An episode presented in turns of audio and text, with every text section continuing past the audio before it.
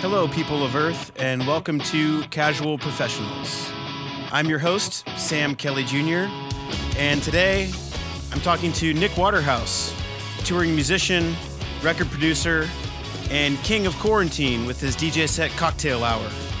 In this conversation, we talk about the arc of Nick's career, producing records with bands like Allah-Las, collaborating with Leon Bridges, and the things that inspired him to turn his passion into his profession.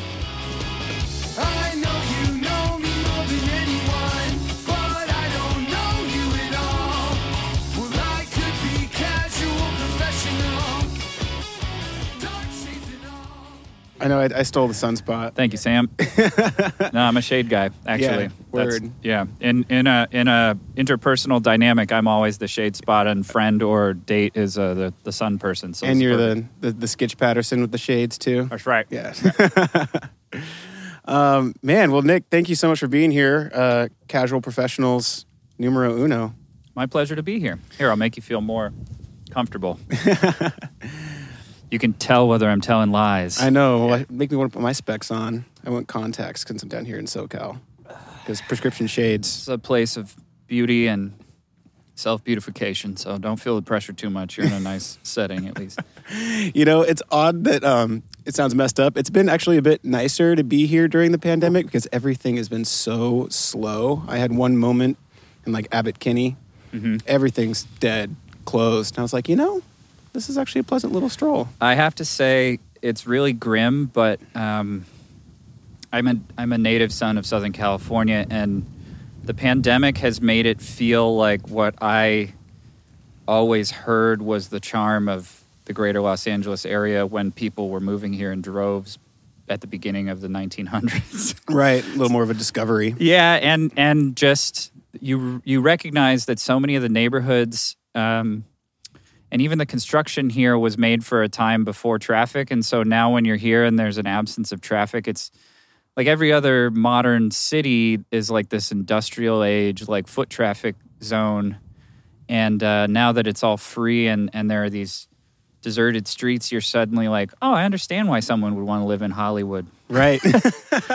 or Abbott Kinney. I mean, me personally, I have my own mixed feelings about the way that Los Angeles feels and the rhythm of it, but uh, I think it's well suited for quarantined life, honestly. yeah. And I will say, Abbott Kinney also had the worst DJ I've ever heard at this restaurant. You don't say. Yeah, everything just sounded like it was at a photo shoot.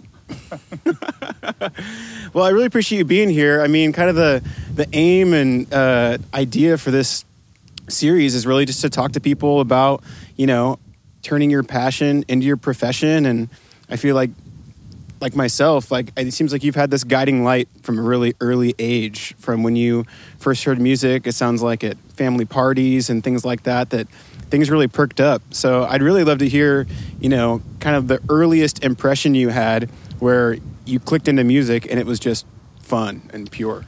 Um, I think I think that for me, uh, it was like music was this recorded music, especially, but uh, it it coexisted with performed music. It it was the thing that sort of captivated all. Uh, it cut across like age and class and gender and race. Um, without me being able to perceive that at an early age, it was like, wow, like the two things everybody seems to like are food and music, you know? For sure. Um, and I was really struck by the fact that it was when, uh, when you're a kid, you feel incredibly powerless, like you can't control your world.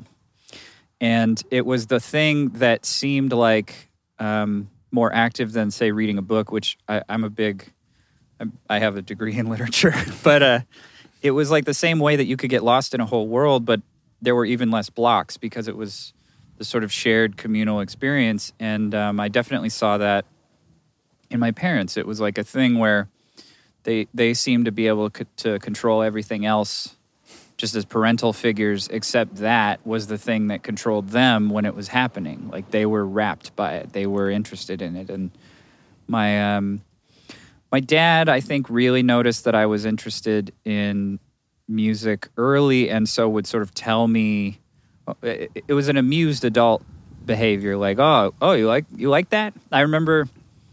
You remember that episode of The Simpsons that the Ramones were on? Oh yeah, Just You're clicking into my punk rock background. hey, man. absolutely. Well, my dad.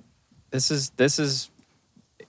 There's there's a lot of different things that influence me, but I remember that happened. I think when I was like five or six, and my dad, he's like, "You like that stuff?" And the next day, he pulled out, you know, his shoebox of cassettes from the early '80s, and he told me all about going to punk shows from 76 7 8 9 he was like my my friends in high school. After i stopped hanging out with the stoner surf guys with long hair i hung out with this band called the crowd and they would they were like an orange county proto hardcore band. Like it turned out that he cool. was and he would be he's like well let me tell you about the cuckoo's nest. That used to be where you know black flag and circle jerks would play and and uh, he just seemed really amused and and it was something so strange and remote from again that like broke the child parent relationship Yeah, like when you start seeing your, you know, parental figures as people Mm-hmm. and the things that move them and kind of give them this character in this life aside from, you know, the rules or whatever happens. and you, and your household really too like um and so in that way i meant it, it, it it meant to me that it was like a breakdown of at least what i perceived as like conventional again relationships like um and it was so fascinating to me it was just like something that uh the radio was like always on and i was just i was into every like everything that would be broadcast i was interested in because it was something outside of this limited world that I was in, which was like the household, school. I always wanted to leave. Like I always wanted to be out in the world and and and I was really like voracious in that I had a taste for wanting sort of like to get lost in things other than these very average and ordinary lives, which I guess, you know, if, if I were a different type of guy, I would be a sailor or like a like something that involved travel and this just happened to be like I feel like those all tie in. Like making making worlds to live in is what really making records is and writing songs is and working on other people's songs. Like you get to live in somebody else's world. And um the early versions of that I think really were these fantastic things that seemed untouchable. Like I couldn't relate to the people who also made them at that point. But I recognized that it transcended all these other boundaries that were in my parents' world, my parents' peers' world, the kids I grew up with. Like that was the one thing that seemed like free.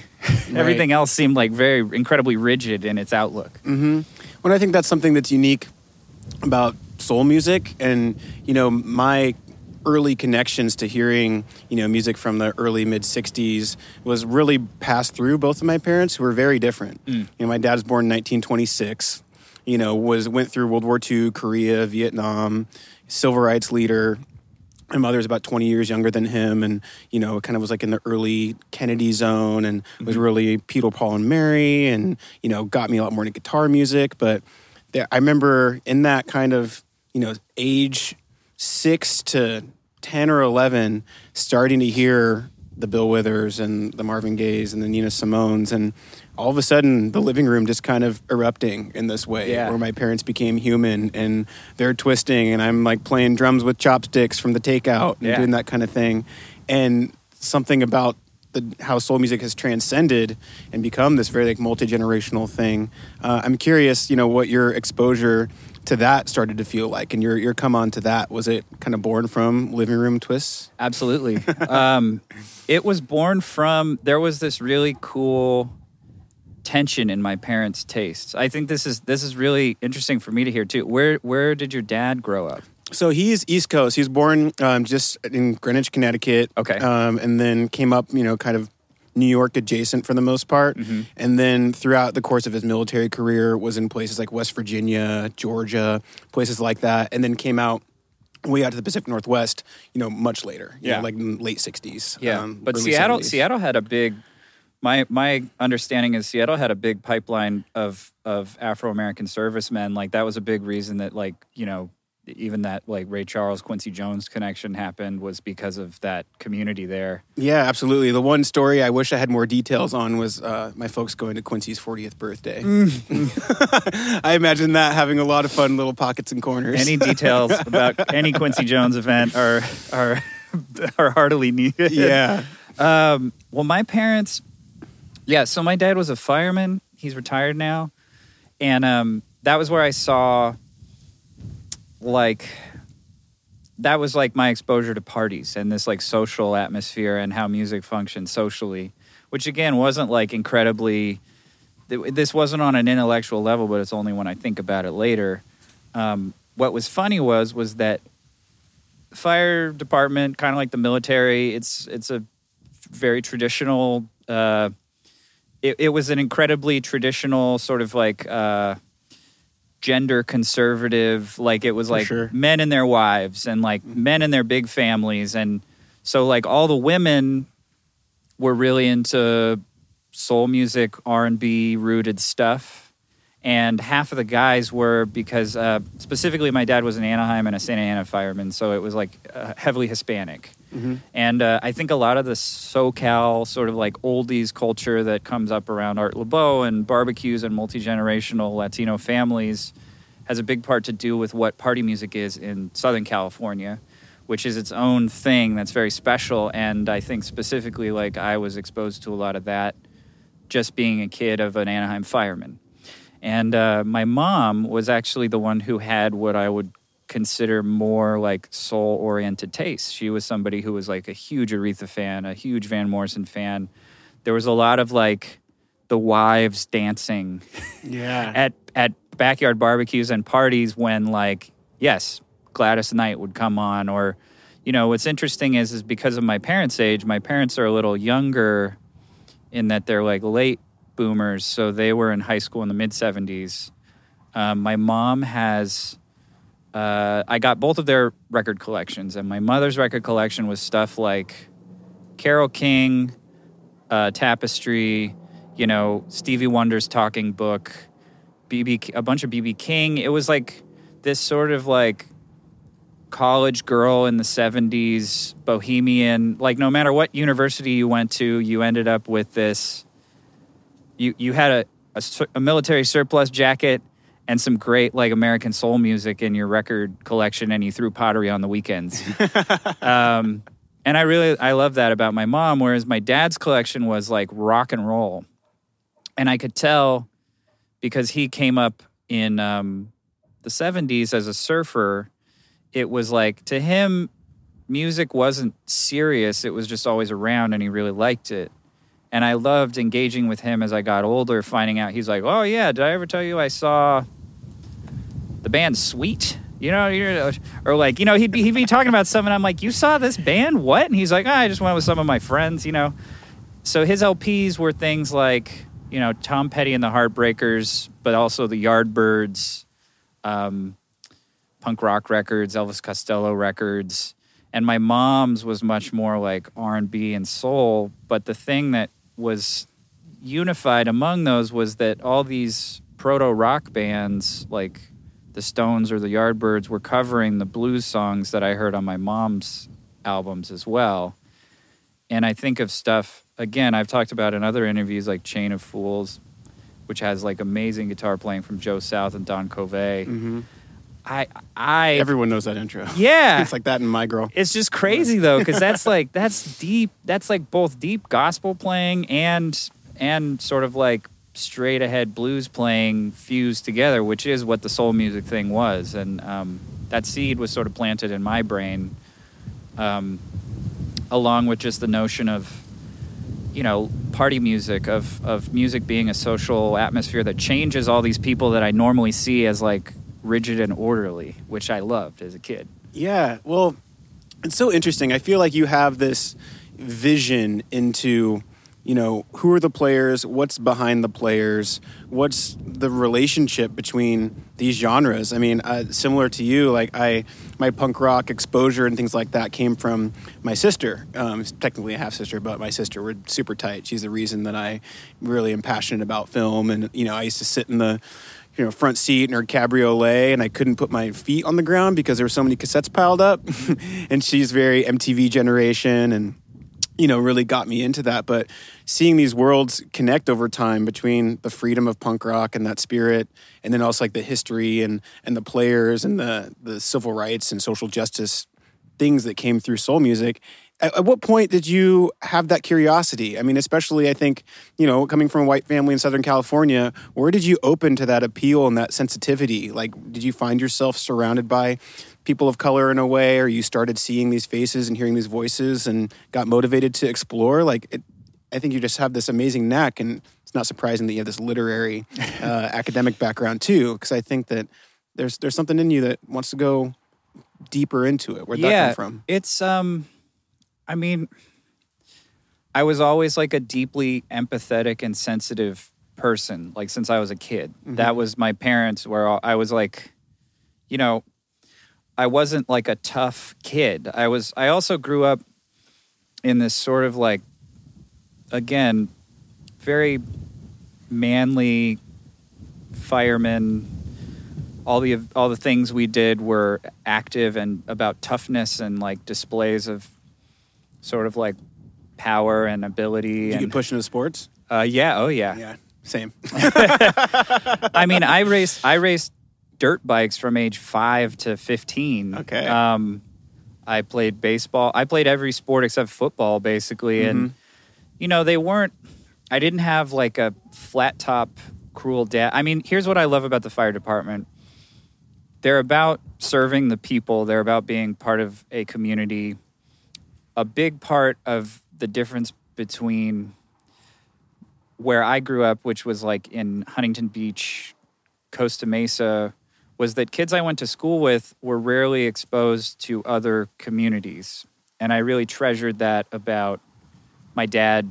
Like I was living at the fire station a couple days a week when my mom was working full time in LA. Both my parents went into other worlds. And um, I don't think that I was particularly like I, I wasn't put out of my comfort zone the way that other people have been and I, I wasn't really poor but i think i was just aware of other worlds. And besides that my natural curiosity and passion and empathy had a lot to do with wanting to know more about the things i cared about and and that was music. And um, listening to records you know you can listen to um, a song 500 times and you really want to know more about it like why does this move me? And my natural inclination was who was there? Who recorded it? What's his story? Why did he get here? What kind of stories is he telling? How can he make me feel this way when we've never met he or she? And um really early on i was really drawn to black music because black music was that's what like all popular music is. It's like american music and global music is rooted in black american music. And um, it was just like it's so compelling and uh, and i felt so strongly i'm just like i was so grateful for it i needed to know everything i could you know? Yeah absolutely. And it's not out of like it's not anthropological it's just more like a, it's almost like a spiritual thing and say it's a feeling yeah. going after yeah. Um, and and to me that just felt it's kind of like how I ended up here. I didn't. I kept uh, living in denial of like what I wanted to do and how I wanted to do it or whether I should do it. And if I was honest, like I mean, I have journals from 15, 20, and 10 years ago where I'm essentially asking myself the same questions over and over again like, what do I actually care about? mm-hmm. and uh and i and because i was that sensitive kid also like i wouldn't tell anybody that i felt that way because i was too i guess you could call it shy but it was also like that's my it, like I, if if i was spiritual in any way it was that way like that was the way that i felt you know Yeah. Well, that kind of raises, you know, a- an interesting point in when you started seeing music in that way. And I think you said this on Cocktail Hour a- little while back. Is um, you know, especially amongst the times we're living in with you know George Floyd, you know, sparking you know uh, a new uprising or movement, whatever you want to call it. Um, I remember you distinctly calling out like supporting black labor. And so, at what point did you start to listen to these records? you're kind of flame is on, learning about music, where you realize that it was a job and that it was it required labor and that it required steps to do it. Uh, Yeah. What what was the point that did that? And then, if you know, going past that a second, like when did you make your first song? Those two things come in a different order. Okay.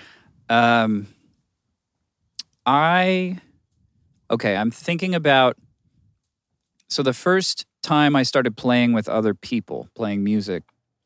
What's kind of funny is um, the first racism I actually really uh, experienced against black people overtly was from a guitar teacher I had, who was a white guy from Chicago in his 40s, who was really into like heavy metal and technical shredding and stuff and he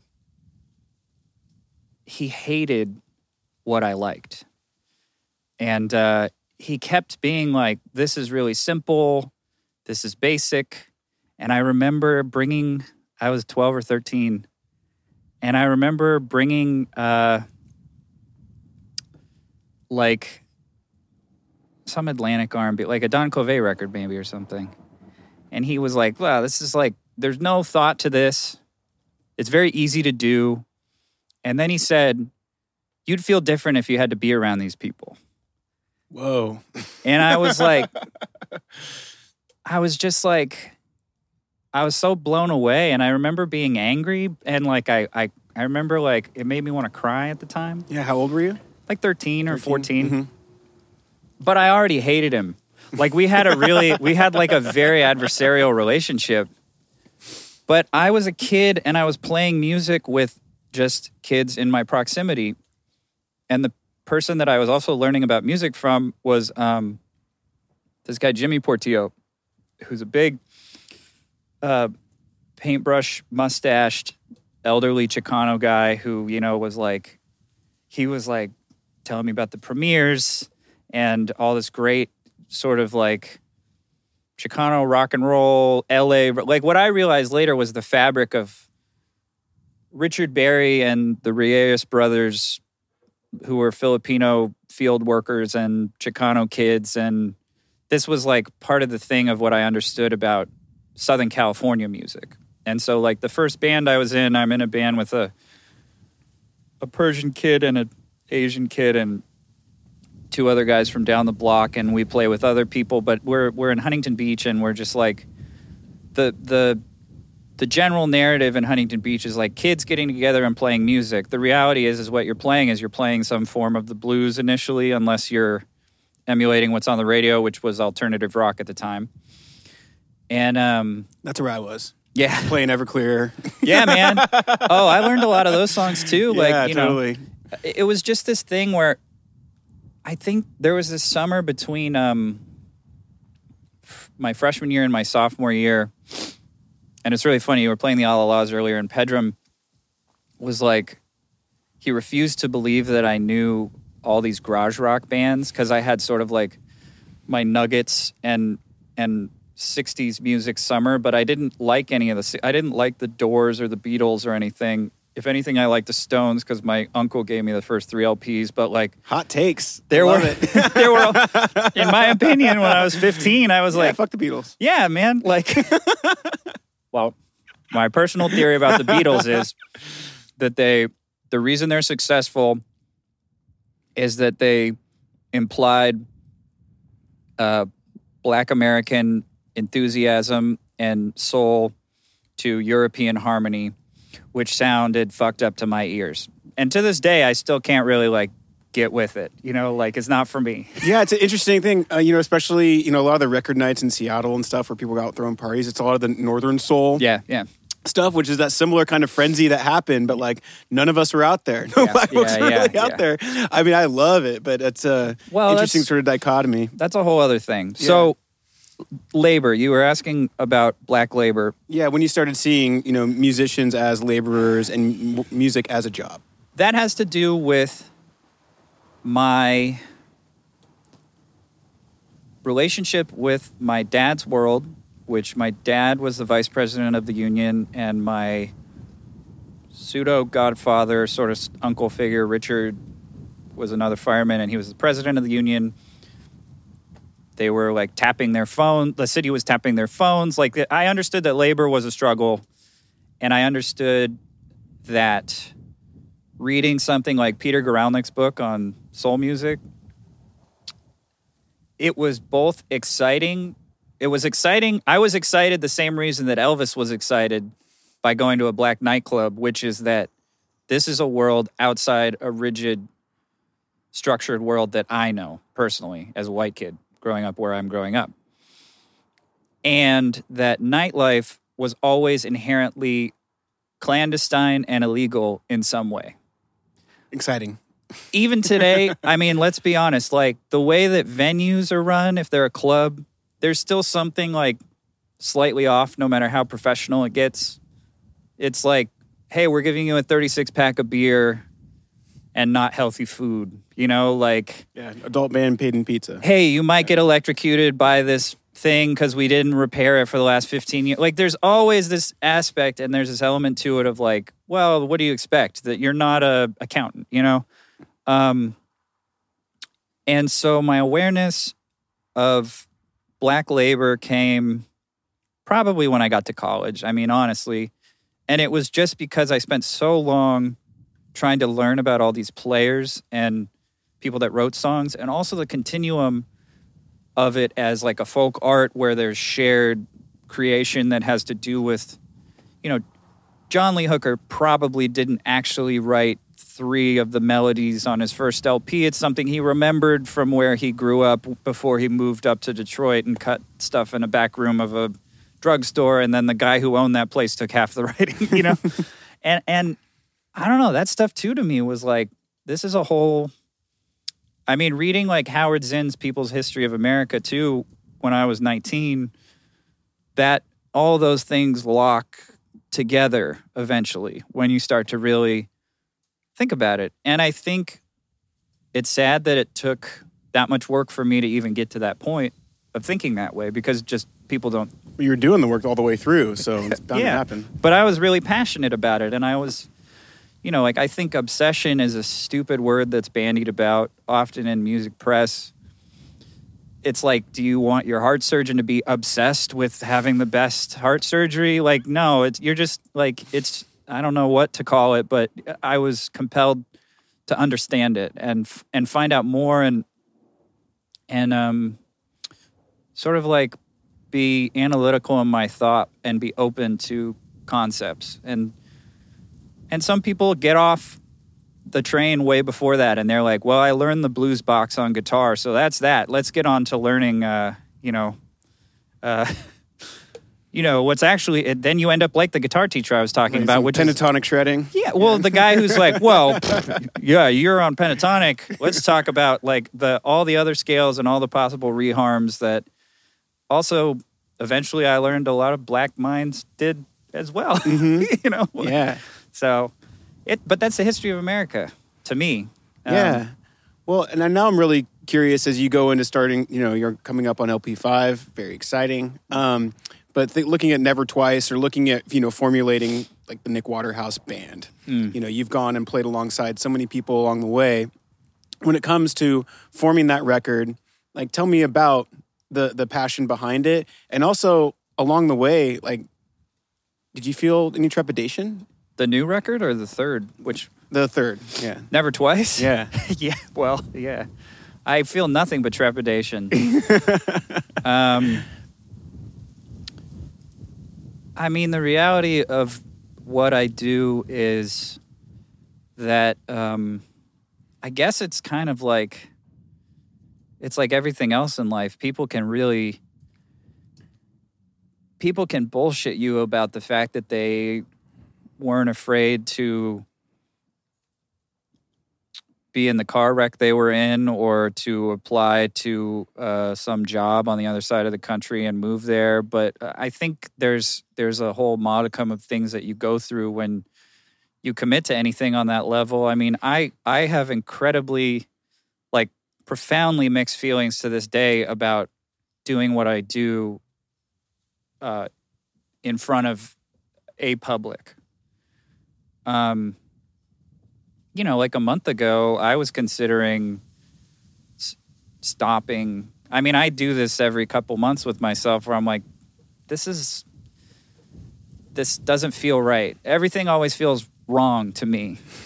but I recognize that uh, that everything that feels wrong at times is like also society at large and that's just about struggling with like how you find your own place and you find your voice i guess.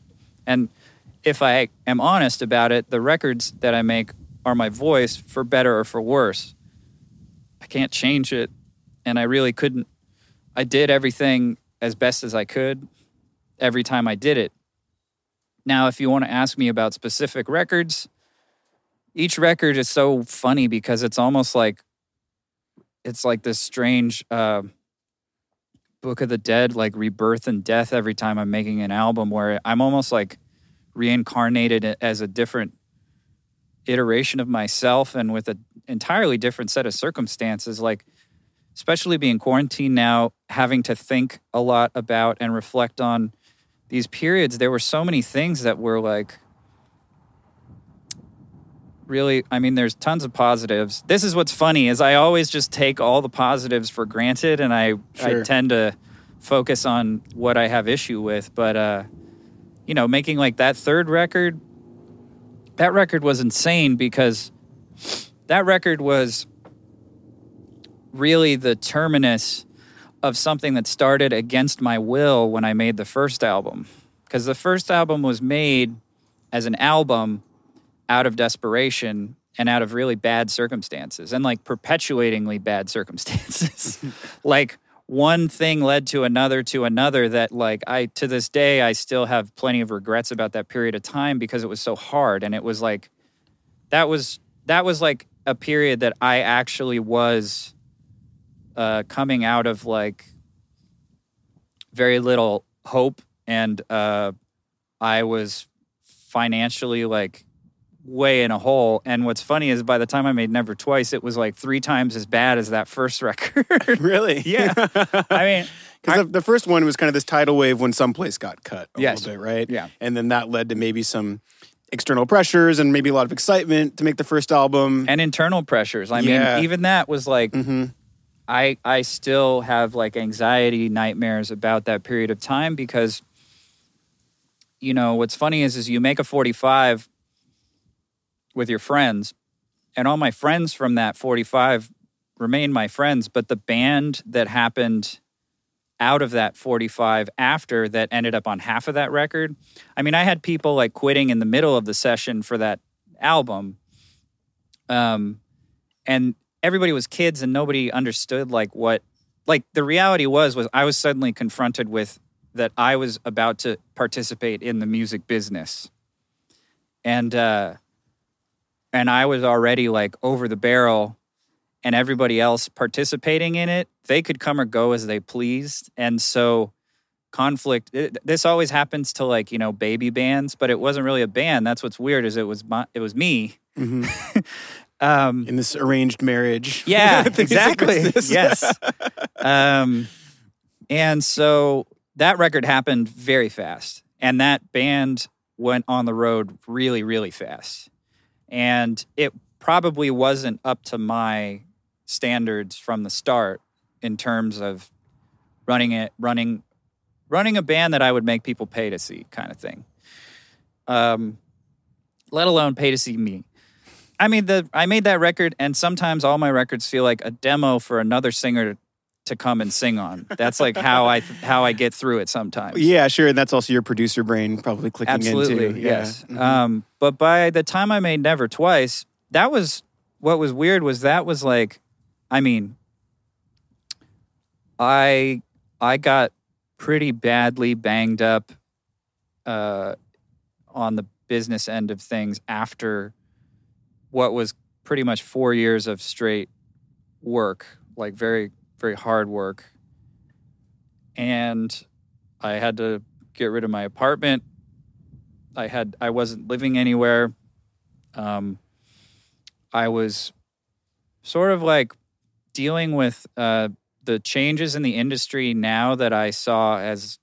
I mean, I, I felt like it was what the future was going to be, but I now know that's what the future ended yeah, up it was being. at that perfect turning point. That's Yeah. why I think it's so interesting, particularly about that record, because I I think it shares a lot with your initial inspiration. But it does feel like it's at this turning point. It's something that most people ended up discovering, maybe more online. You've got some cool features in it that ended up taking off, which maybe we'll get to in a Yeah, bit. yeah. But um, yeah, so it's interesting where you're actually at in the world, and your job Yeah. is like not at all where anybody would project. Yeah. Um, that was a record where I was like, oh, okay, well, um, I guess I, I guess I failed, which I didn't care. Like, I mean, I cared, but I didn't.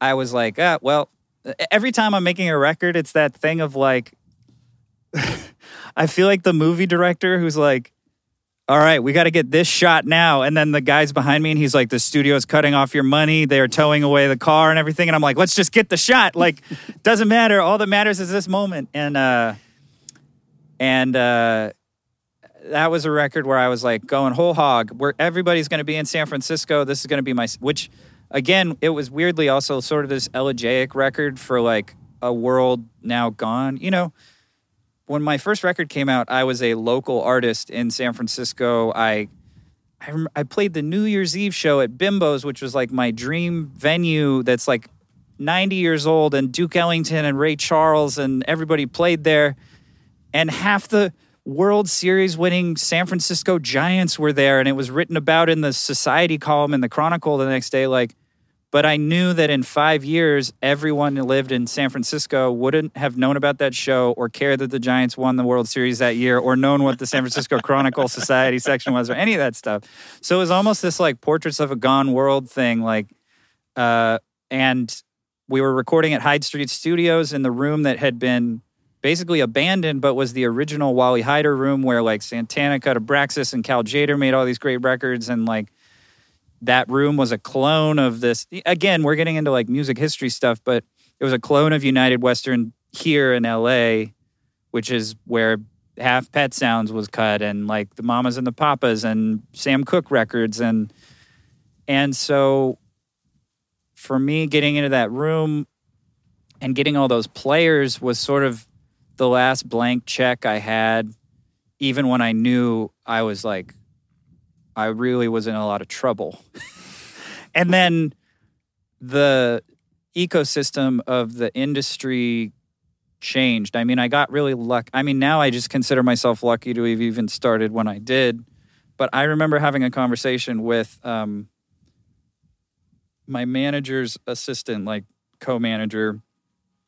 And I said, Who who do you like? Like sometimes I would just be like, what do you? Because I know that I'm not like everybody else. So I would ask other people. I'd rely on them to tell me what, you know, who's the tastemaker right now. And she said, well, mostly it's just like there's a couple Instagram accounts, and I'm like, oh, well, I'm fucked. Like this is it. Start listing influencers. Yeah. Uh oh. Yeah.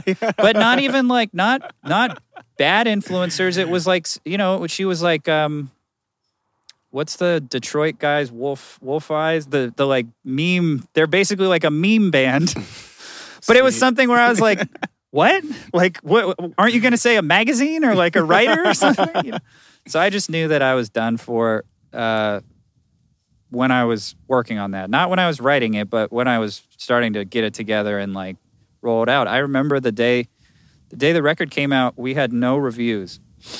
Like nobody reviewed it or or and and the argument was uh who what did well Drake has a record out today and um this other like it was and Bon Iver and so you're not going to get any reviews. And after that, I was like, reviews aren't going to matter anymore because I don't think this is ever going to happen again like this way, you know? And I went on a tour. I went on like a 30 day tour with no real good press or, and that's how you die when you're, you're, you're kind of left to wither on the vine. Well, I'm curious how you work as a collaborator mm. and in your work. Um, let, you know, let's use Katchi as a case study. The next dog I get is 100% going to be named Katchi. Okay. she give me Katchi.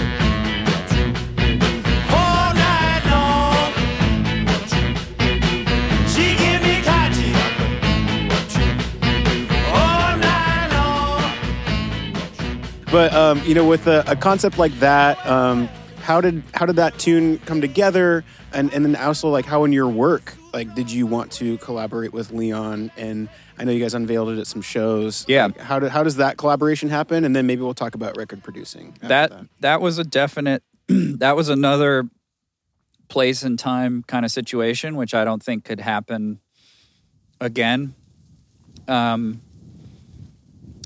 you know leon and i met on his first tour when he was opening for lord huron. And um i think we were both on each other's radars.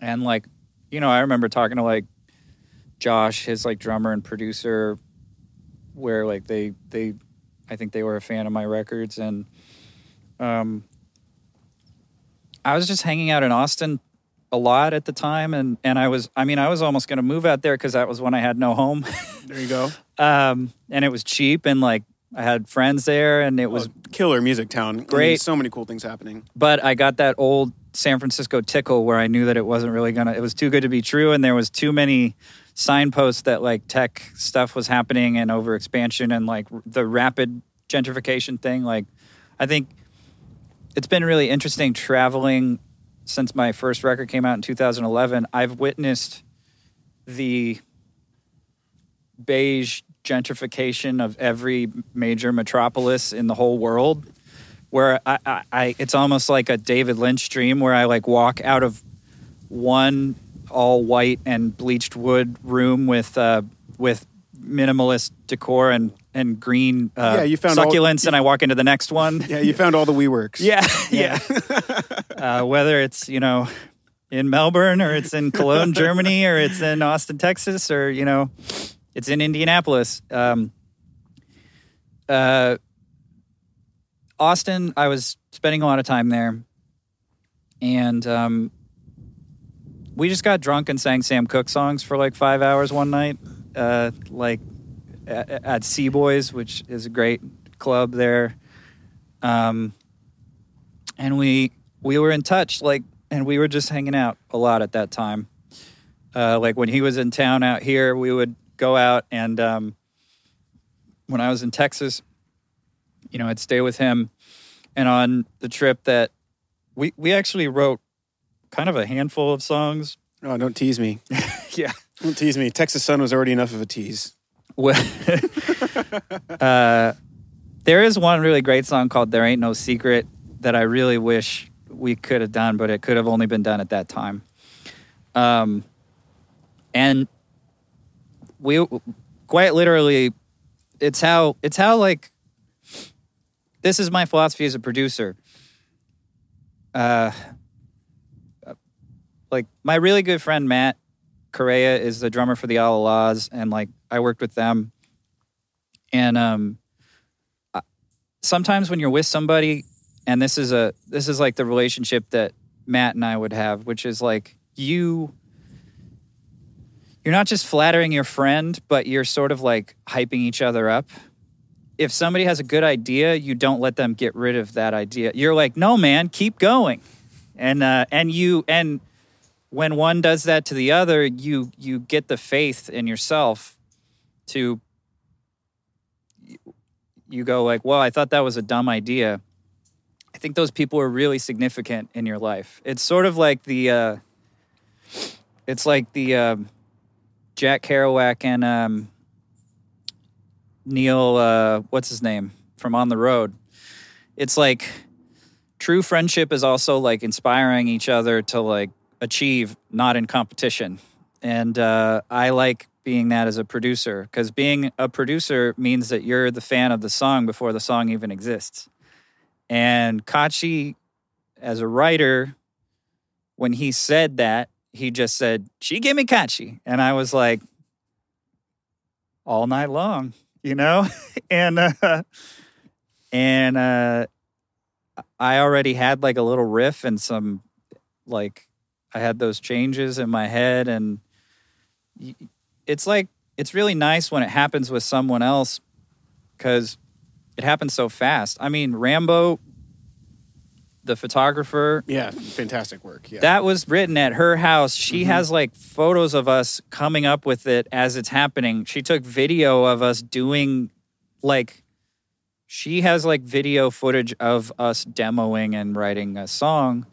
It's a really simple song. Like I've had some funny conversations where I've also had people be like, "Man, that song is stupid." And I'm like, no shit, really? "Well, you know, wow.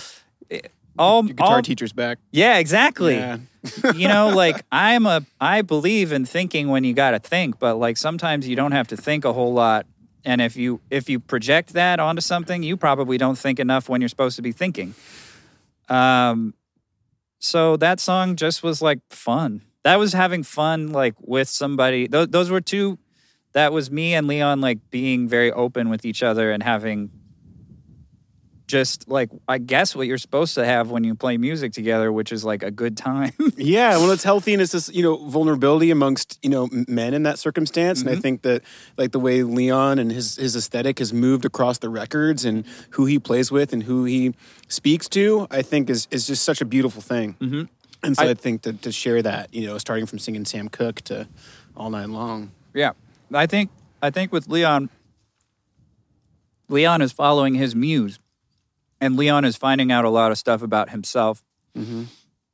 and I really support him in that. Like, I think that that is the beauty of like Leon's trajectory right now, and I think trajectories are different than careers because people who play music and and do commit their labor to it sometimes labor and product is conflated as being the same when it's not.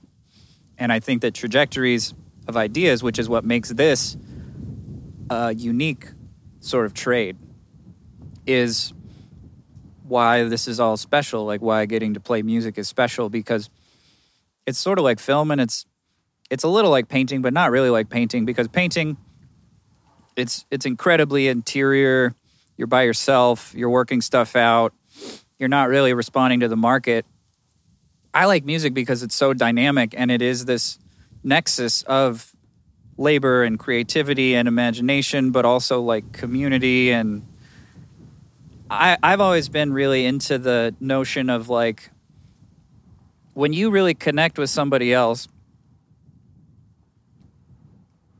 they may not even have contributed an idea, but if they inspired the idea, like that's that's that's like magic. Like that's a that's something that's way bigger than God, I sat in my room and like I'm a genius and I came up with this stuff. Yeah, everything's from scratch. Everything is masterminded. Everything's like you know The Je- auteur myth. Jedi'd. Yeah, Yeah. exactly. Yeah. Well, I think um, I think maybe I read something about it when you first got in touch with the laws and they were planning on going to some Pro Tool studio, and you're like, no, like we're going to do it on tape and it's going to be great. And so, talk about your imagination at that point. Like, did you have a really clear thought to like how that record would come together? It just seems like you just went and executed in some way. If you thought that you tied me down, well, girl, it's high time that you found. Only thing you'll ever live to see, you'll never find another man like me. That record is like Brewster's Millions for me. That record was like I was that's that record's the sound of me being absolutely in love with that band and that project and those guys and and everything to do with it. And the first time all right so like the background of this is matt and i met the first year that we were in san francisco together. We were both like native southern california sons who were like more interested in regional histories and we had very similar music tastes but like on different ends of the spectrum. And you know we both had this thing where we grew up with like punk rock ethics but we liked much broader stuff and and we both were kind of like fish out of water kids where we didn't we weren't exactly like what people thought we were or where we were from. And uh, san francisco was like perfect for us because it was this like big it was the dip before the second dot com thing where there were tons of we would be going to soul nights and trying to talk to girls and and you know everybody was on drugs and everybody's rent was under $500 kind of place you know except for me i was the guy who like didn't drink Well, yeah, exactly. I actually um, wanted time travel. Yeah, That's, and like there was four or five nights a week to go out to and you could you could work a jo- like i had two jobs and and there were all these great ideas and like you know the internet hadn't completely dictated like how everybody looked or talked or acted yet which you know not to be sentimental or nostalgic but that was just a nice i'm so glad that like i didn't have a cell phone then and like you know nobody else did really yeah, and there's so many. You know, it seems like there's a lot of. Um, this like cross cultural thing going on, just like a lot of scenes influencing each other. Like Yes. I'm also an enormous fan of like John Dwyer and Ty Yeah, Segall and yeah. you know all that stuff. Well, that And- was percolating there. Yeah. Like for me, the OCs were the annoying loud band that would play it at like two out of three parties. You ended up at it and it'd be like, okay, they're to play now. We should leave because it's to be like way too loud, you know? Dude, I love that so much. I, for anyone that that knows me, that's the band I've seen the live seen live the most. and the first, I think the first show I saw was their first tour doing the double drum kit thing. Yeah, and yeah. I was just smashed between those two guys, and you know, Um, rewired after that. I John's a, a, a really nice guy and I like him and he's been really cordial to me over the years and like you know we've never had any really deep conversations. I know tons of people who are very close with him. Ty Ty I actually like him and Charlie would come to like my high school band shows. Like I knew them from Southern California. Mm-hmm. Um, I've known When you guys have the similar approach to like doing the work, you know Yeah, what I mean? Like yeah. workhorses. Yeah. Like you know, talking about studios, talking about labels, talking Right. about pressing vinyl, talk about going on the road and working with players. Yeah, I mean, yeah. that's something that you know, in the age of so many people that are you know um, more isolated and that are having ten producers rather than ten players. Yeah, I think that that's a thing that has a lot more to do with having a brand than a vision. And um, I think vision has always been sort of the thing that I, I perceive as what drives interesting, um, what do you call it, postmodern projects. After bands stopped, or artists, this is also what I think is interesting. And like, we'll sidestep here for a second. Uh, all the records that I love, almost all of them, they're like I mean, and and most of what I like from the 40s to the 70s is black music. They remind me of the split in acting that is the pre Brando, post Brando, James Dean thing. Sure. So Chuck Jackson or Garnet Mimms is delivering you a song in the tradition that also like a jazz tune would be, which is like they're telling a story, they're using melisma, they're using everything they've ever learned being a singer. They're not like, I'm doing a Chuck Jackson style project that's a persona, that's a concept that I'm delivering to you, which I think came with the marketing of rock music. And then that bled into all projects afterwards, whether it's R&B or hip hop or you know there's always there's there's narratives now assigned to almost everything and like mystiques and all this shit. The records that i liked were performative and they're about performance. Now the stuff that's interesting now is vision because there are so many active decisions you can make. It's like being a again being a film director. Are you making the film in black and white or are you making it in color? Why? How are you coloring? You know you have to think about all these things now because your record could sound like garbage if you just use what technology you have. Yeah. Um, which again is like that sweet spot, I think, in American music where technology and craft and ability all hit an intersection, and we've been sort of like recovering from that ever since. Absolutely, yeah. With the, the ease of everything all of a sudden happening, creating just this oversaturated, similarly minded stuff. Yeah. But then, yeah, you go back into the root of the song, of the idea, of the concept, film, music, otherwise. Like, you got to give a shit. Yeah. Yeah, you yeah, want to yeah, feel it, yeah. you know? So Ty, so yeah, the San Francisco scene was like there were DIY bands like that. There were, I mean, I was honestly at five DJ nights a week, probably dancing or hanging out, checking out records. That's where me and all my friends were. Yeah. What's the upstairs spot in San Francisco? It's like not the cat. It's like a, but it is a cat. I think the bar is the name of a cat. Uh, brrr. That'll come. To you talk about the point. Edinburgh Castle? No, it's over by Slim's, and it's just this upstairs joint, and they had a pretty wicked soul night I went to a few times. I'll chase the name. Oh, um, well, that used to be 330 Ritch, but then it, it's gone through like three iterations of different names. Yeah, There you yeah. go. makes sense. Um, and like, so Matt, Matt and I were just kind of like running around then, and like, you know, Matt was getting his degree in urban planning, and I was getting my degree in literature, and then I had the opportunity to do a straight exchange where I paid my tuition to San Francisco State, which I was a uh, when you're like a, I I like you know I was a bright kid, so I did the like Cal State tests, and when you do that, basically my tuition was like nothing, and I had the opportunity to go to England, which none of nobody in my family went out of state or country really. Yeah, that's a big move. So I went there and Matt moved back to LA and we wrote letters to each other. Like we have these great letters that are just like it's just it's about music, it's about like the people we knew, it's about the places we are. And it's it's a continuing thing of like what we were both passionate about and like what we were both into in terms of arts, film. I remember there was a great there was this zine called All Summer Long that was like a really deeply researched sort of like sub Beach Boys like uh, ugly things style magazine that was about like Southern California music and he mailed it to me and it cost so much and I was so impressed that like Wow. a friend cared enough to send me something and he wrote me that he had gotten a job well he was working in amoeba in san francisco but he was working down here and then he's like yeah i'm hanging out with these guys. You'd really like them everybody has like great tastes like uh, they're into like a lot of the same records we like and um, a year later i got back to san francisco and he's like yeah we still kept up and he was like yeah i started a band with these guys and uh you know none of us are very good because like matt hadn't played drums before that band and it was it was just a thing where you like have a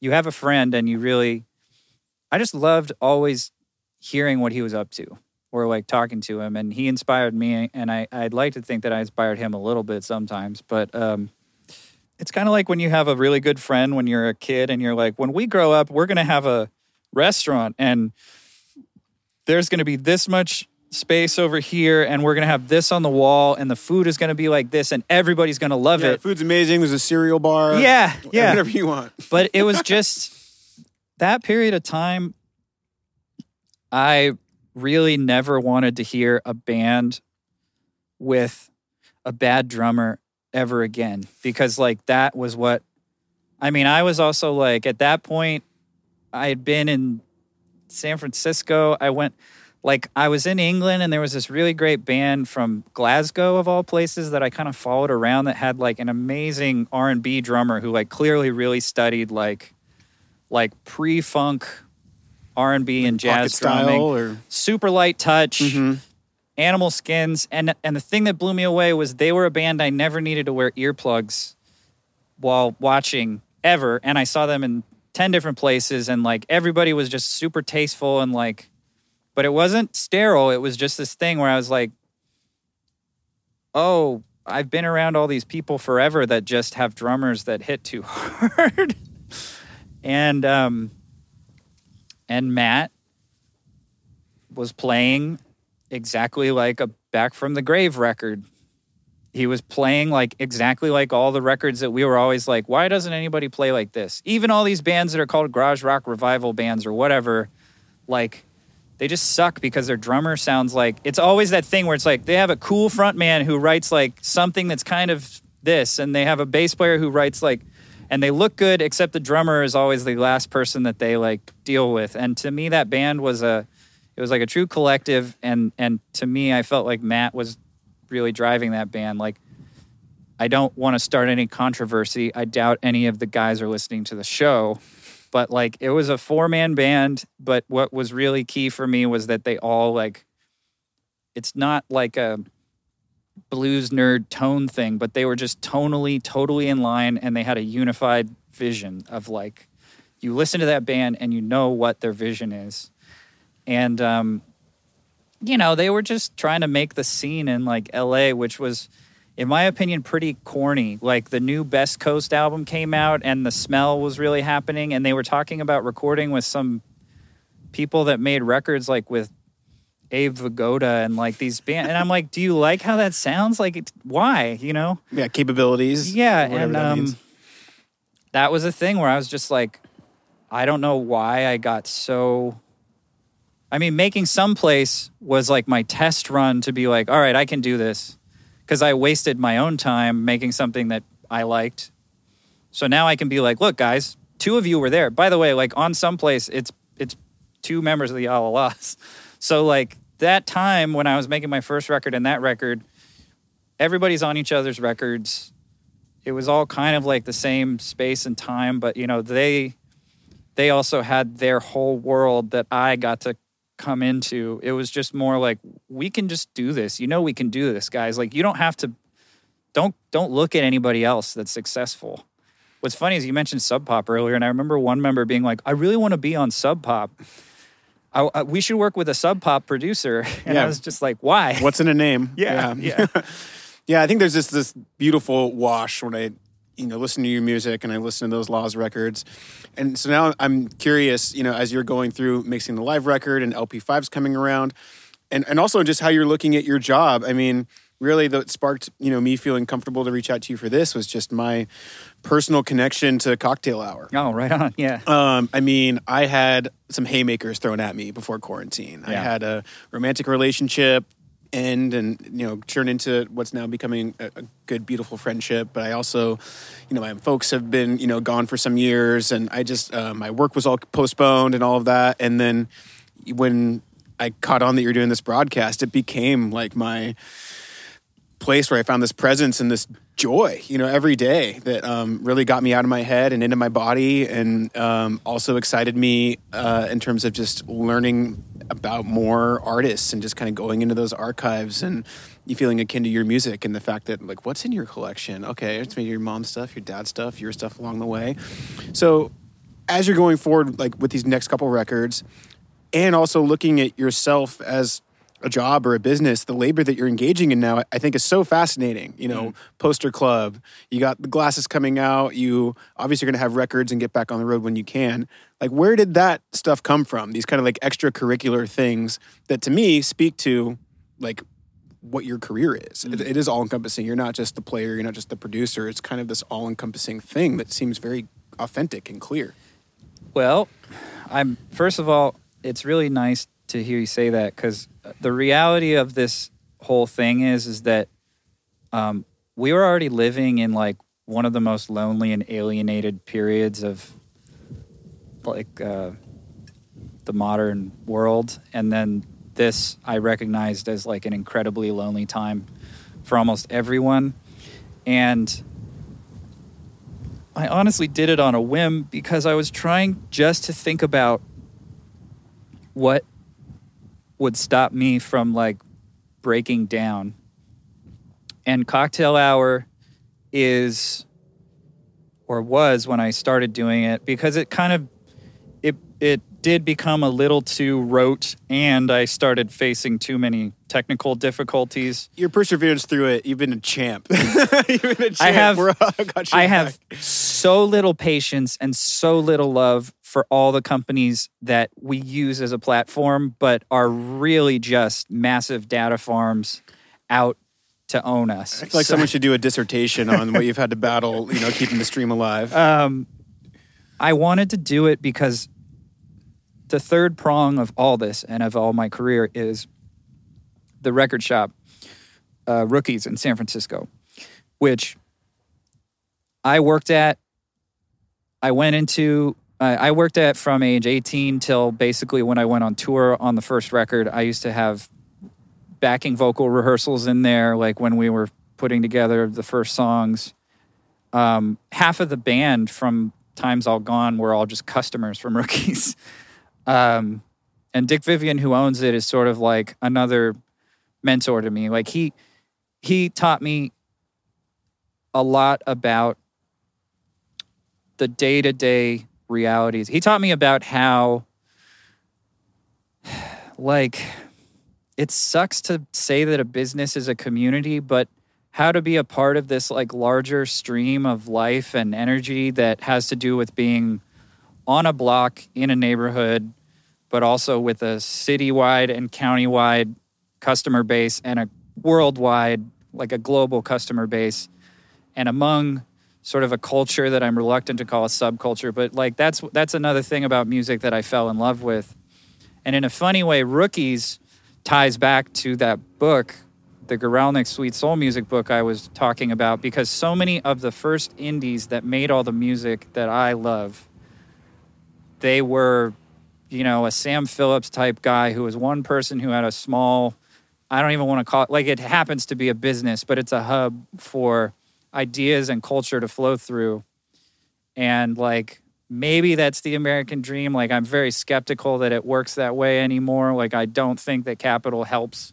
But the shop, I was really depressed when all this started happening and I was just as like confused as everyone else. And I was like, well, what do I really miss? I I fucking miss it being like five o'clock and like making drinks with my friends and we would just play records for three hours.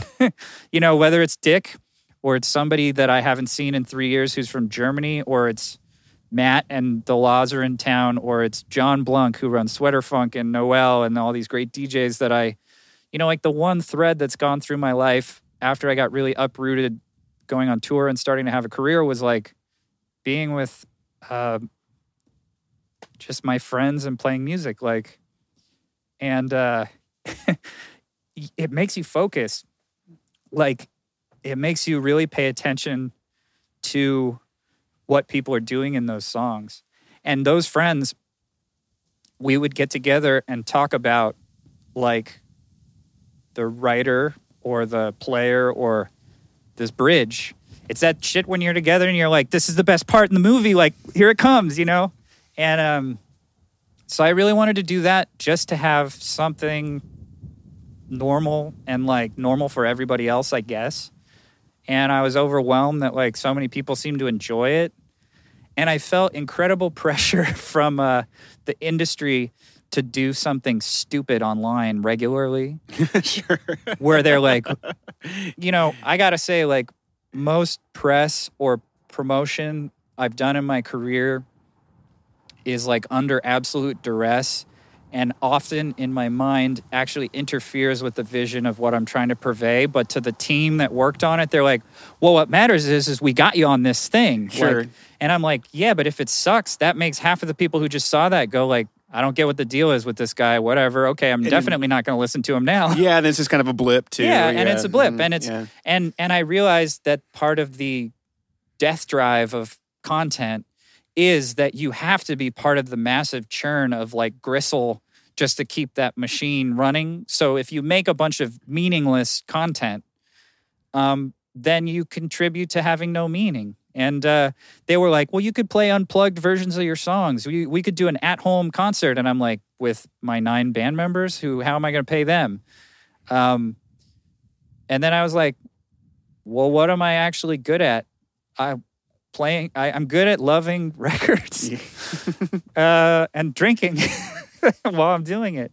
It just was like, it was the one way that I could try to um, be like still connected to like what mattered to me. And, uh, you know, it, it is this feeling like for a minute I felt like I had a radio show and then it got a little complicated because it just couldn't be smooth. And, um, and then I had to like, I had the live record is two, it's a double, it's two LPs. And then I have another LP and I was under all this pressure to like remotely mix and master these records, which I've never done that that way before. So we were just trying to like ride it out in addition to all the technical difficulties. Now the merch stuff, I just try to think about what would make my friends smile and like come up with something that's not a t-shirt, you know? yeah. So, and the posters, like it's really cool because Maddie, who is doing that, that's at Liner Posters. She's, I I think she wants to go by Liner, M Liner. Um,